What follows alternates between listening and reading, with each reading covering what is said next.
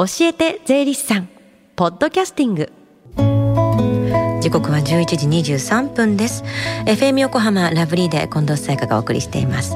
この時間は教えて税理士さん、毎週税理士さんをお迎えして私たちの生活から切っても切り離せない税金についてアドバイスをいただきます。担当は東京地方税理士会川崎北支部上田誠さんです。よろしくお願いします。よろしくお願いいたします。まずは今週もこの時間、教えて税理士さんの電話相談会が行われてるんですよね。はい、朝10時から税に関する電話相談会が行われています。2月21日までは毎週火曜日に午後1時までやっています。確定申告のことや日頃疑問に感じている税のこと、お気楽にお問い合わせください。教えて税理士さんに出演した税理士や今後出演要点税理士が回答させていただきます。この後午後1時までつながる電話番号です。 045-315-3513 です。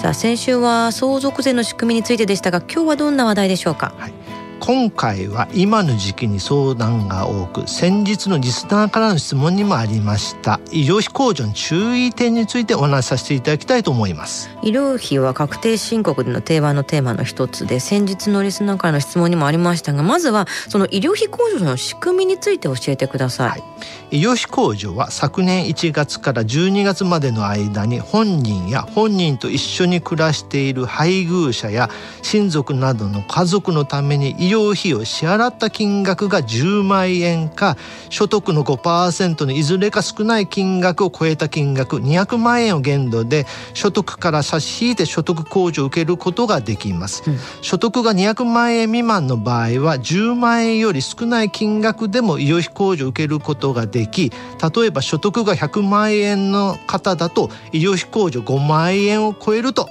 医療費控除を受けることができます。うん、医療費控除は10万円を超えると受けられるイメージがあるんですが、10万円とは限らないんですね。そうですね。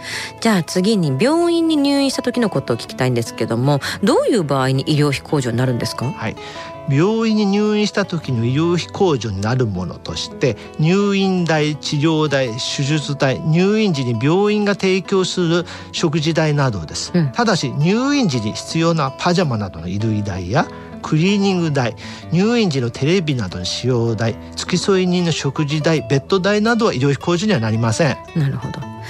じゃあ個室で入院した場合の差額ベッド代っていうのは医療費控除になるんですか。はい、そうですね。本人から家族が希望して個室で入院して差額ベッド代を支払った場合は医療費控除の対象にはなりません。はい、ただしベッドに空きがないなど病院の都合や医師の指示により個室で入院して差額ベッド代を支払った場合は医療費控除の対象になります。なるほど。自分が希望するか、向こうからの都合かっていうので違ってくるんですね。おっしゃるとおりです。なるほど。じゃあ個室で入院した場合も医療費控除になるかどうかはちょっとそのベッドの空き次第っていう部分があるんでしょうね。おっしゃるとおりでございます。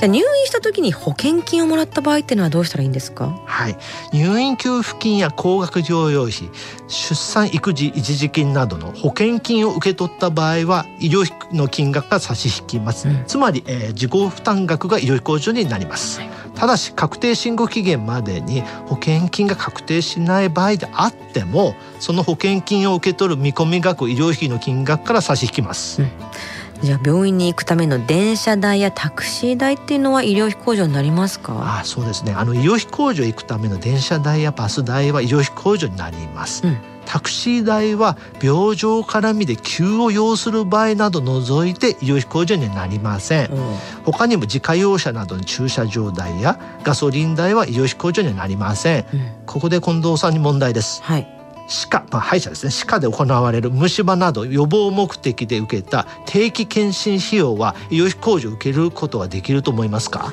なってからじゃなくてなる前ってことですよね。はい、いやー、予防目的のものは基本的にならない。さすが近藤さん、正解です。うんうん、歯科で行われる虫歯など予防目的で受けた定期検診費用は医療費控除の対象にはなりません。ただし虫歯などが見つかり治療した場合は定期検診費用も含めて医療費控除の対象となります。なるほど。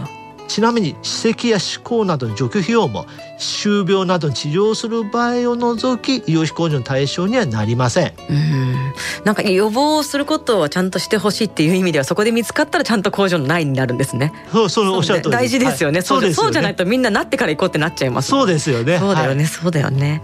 じゃあ次も鹿絡みなんですけれども、はい、自由診療によって歯を治療した場合って結構あると思うんですけど、はい、これは医療費控除になるんですか？そうですね。保険の効かないいわゆる自由診療によって歯を治療した場合とかですね、うん、あとインプラントで治療した場合もですね、はい、これ原則医療費控除の対象になります。あ、インプラントで治療した場合も医療費控除になる。はい。じゃあ例えばメガネとかを購入した場合っていうのは、これ医療費控除になるんですか？そうですね。近視やですね、例えば遠視とかですね、老眼を矯正するために日常生活に必要に基づいてメガネとかですね、コンタクトレンズを購入した場合は医療費控除の対象にはなりません、うん、ただし、うん、白内障や緑内障、あと角膜炎などの難治性疾患の場合や、うん、弱視や斜視などの子どもに対して視力発育の向上の目的で医師の治療を受けるためにメガネなどを購入した場合は医療費控除の対象になります。なるほど。じゃあ近視を矯正するためのメガネの購入は医療費控除にならないということですね。近藤さんおっしゃるとおりです。今メッセージが来ていまして、ひろきのママさんからで、はい、源泉徴収票の源泉徴収税額のところが0円だった場合は医療費控除の申告はできないですかと来てるんですけれども、はい、どうですか？ですね、一応ですね、医療費控除源泉徴収税額ゼロの場合はですね、うん、一応確定申告、税務署の方ではですね確か還付はないんですけれども、うん、ただ住民税の方ですね、はい、例えば横浜に住んでる方は横浜市とか、はい、その住民税の場合はですね税額がですね減額される可能性あるんですね。だ、うん、から一応申告は、どちらでも確定申告の方でも構いませんし、あと住民税の方の申告で構いませんので、申告なさった方がいいと思います。そっちをお勧めします。はい。医療費控除についてわからないことがあったら電話相談会も活用してみてください。この後1時までつながる無料電話相談会の番号です。045-315-3513 045-315-3513 です。そして最後に聞き逃した、もう一度聞きたいという方、このコーナーはポッドキャストでもお聞きいただけます。 FM 横浜のポッドキャストポータルサイトをチェックしてください。番組の SNS にもリンクを貼っておきます。この時間は税金について学ぶ教えて税理士さん、今日は医療費控除の注意点についてでした。上田さん、ありがとうございました。ありがとうございました。Deep inside your ears still lingers on the fading sound of footsteps, so clear to hear whenever I find you with empty beer bottles in your hand. I see someone 4 years old staring back at me. Once you told me don't know who you are. There are pieces of you lost somewhere along the way, and you've been searching hopelessly in a wrong place, 'cause they have always been with you from the very start. So many years you haven't been yourself.For many years you've struggled with your own shadow, and now you're slowly getting back on your feet. Slowly, slowly. For many years you haven't been yourself.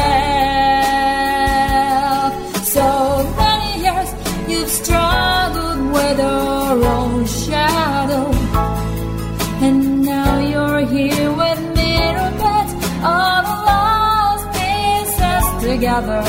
Slowly, slowly, slowly, slowly.